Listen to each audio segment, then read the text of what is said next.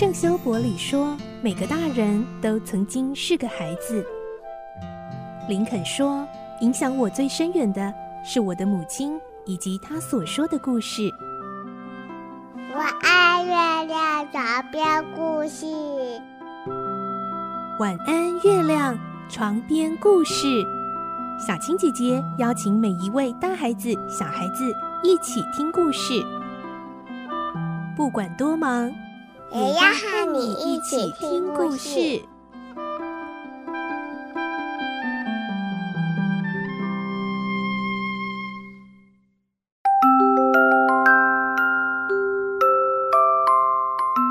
晚安，欢迎你和我们一起听故事，我是小青姐姐。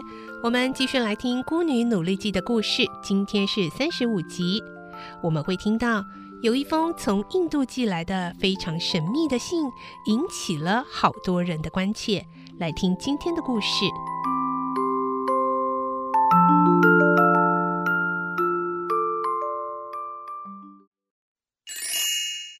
孤女努力记三十五集，一封神秘的信。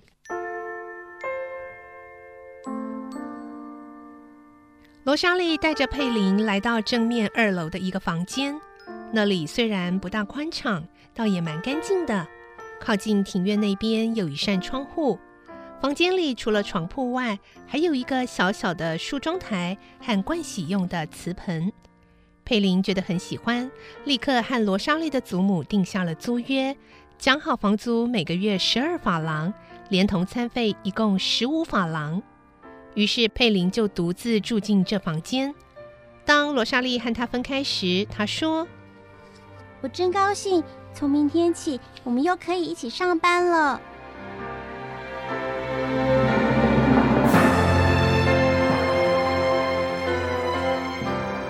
第二天早上，佩林来到办公室，马车夫威廉早已等在走廊下，把佩林带到董事长办公室隔壁的小房间。威廉对他说话的口气和从前大不相同。嗯，从今以后这就是您的办公室了，老东家若有事会按您请您过去。谢谢你。等到威廉出去以后，佩林就坐在窗边的书桌前，等待彭达福老先生的召唤。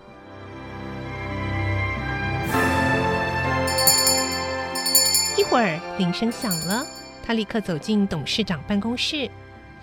是奥雷利吗？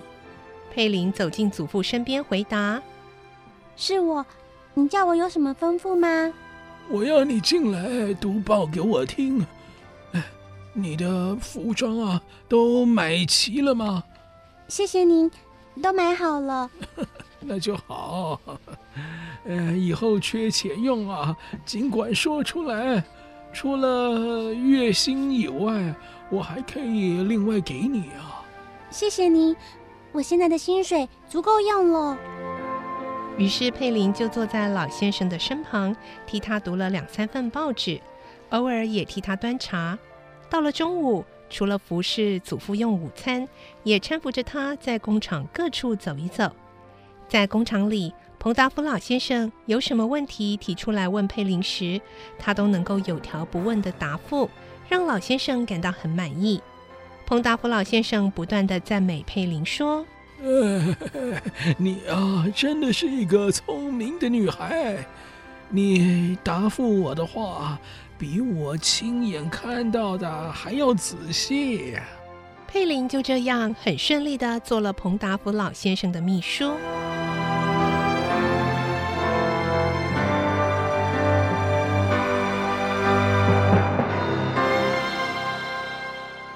日子很快地过去了。有一天早上，彭达福老先生来到办公室，还是像往常一样，第一件事就是注意邮件。在他眼睛还看得见的时候，那些邮件是他自己亲自拆阅，再把应该答复的或是应该处理的写在信封上，分发到每个办公室去。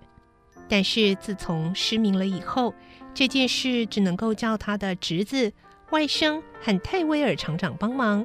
他们把信件读给他听，他吩咐的话也都替他写下来。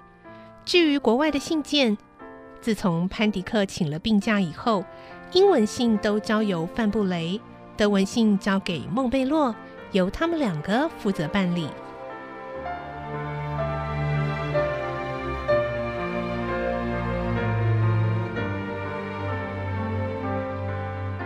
那天早上，特多尔、卡基米和泰威尔正在彭达夫老先生的办公室里替他拆信，突然听到了特多尔喊了起来：诶，这封信怎么是从印度的达加寄来的？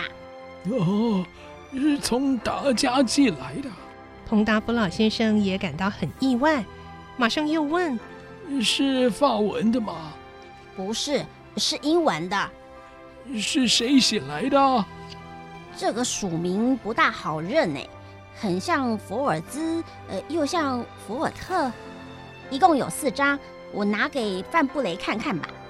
彭大夫老先生伸出手来说：哎，不必，给我好了。特多尔无可奈何地把那封信递给他。卡基米和泰威尔也都看到彭大夫老先生的脸上露出了防备的神色，可见这一封信的内容一定对他们三个人有着利害关系。彭达夫老先生若无其事地将那封信收进口袋，继续指示他们处理其他的信件。等他们三个办好了一切事务退出去之后，老先生立刻按铃呼唤佩林进来。奥雷利，你到这儿来。好的。等到佩林走进他身边，他才掏出了刚刚那封信。呃，你把这封信翻译给我听啊。佩林接过那封信，一看到寄信人的地址，心里突然一惊，脸色也变了。如果不是彭达夫老先生眼睛失明，一定会奇怪他的脸色为什么忽然变得苍白了起来。佩林的声音有点颤抖，他说：这是五月二十九日从印度达加寄来的信。因为达加这个地方正是佩林妈妈的故乡，佩林的爸爸妈妈在那里结婚，也在那里生下佩林，直到他三岁才离开。对这样一个与他关系密切而又值得怀念的地方，佩林怎么能没有感觉呢？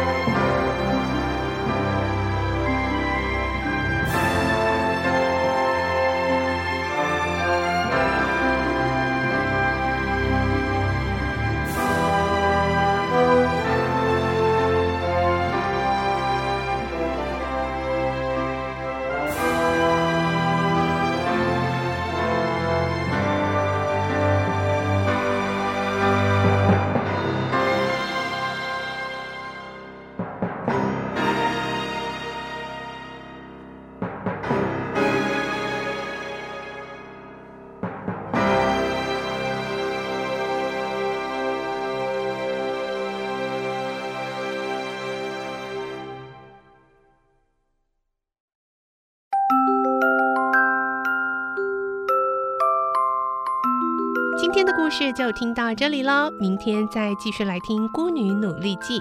我是小青姐姐，祝你有个好梦，晚安，拜拜。小朋友要睡觉了，晚安。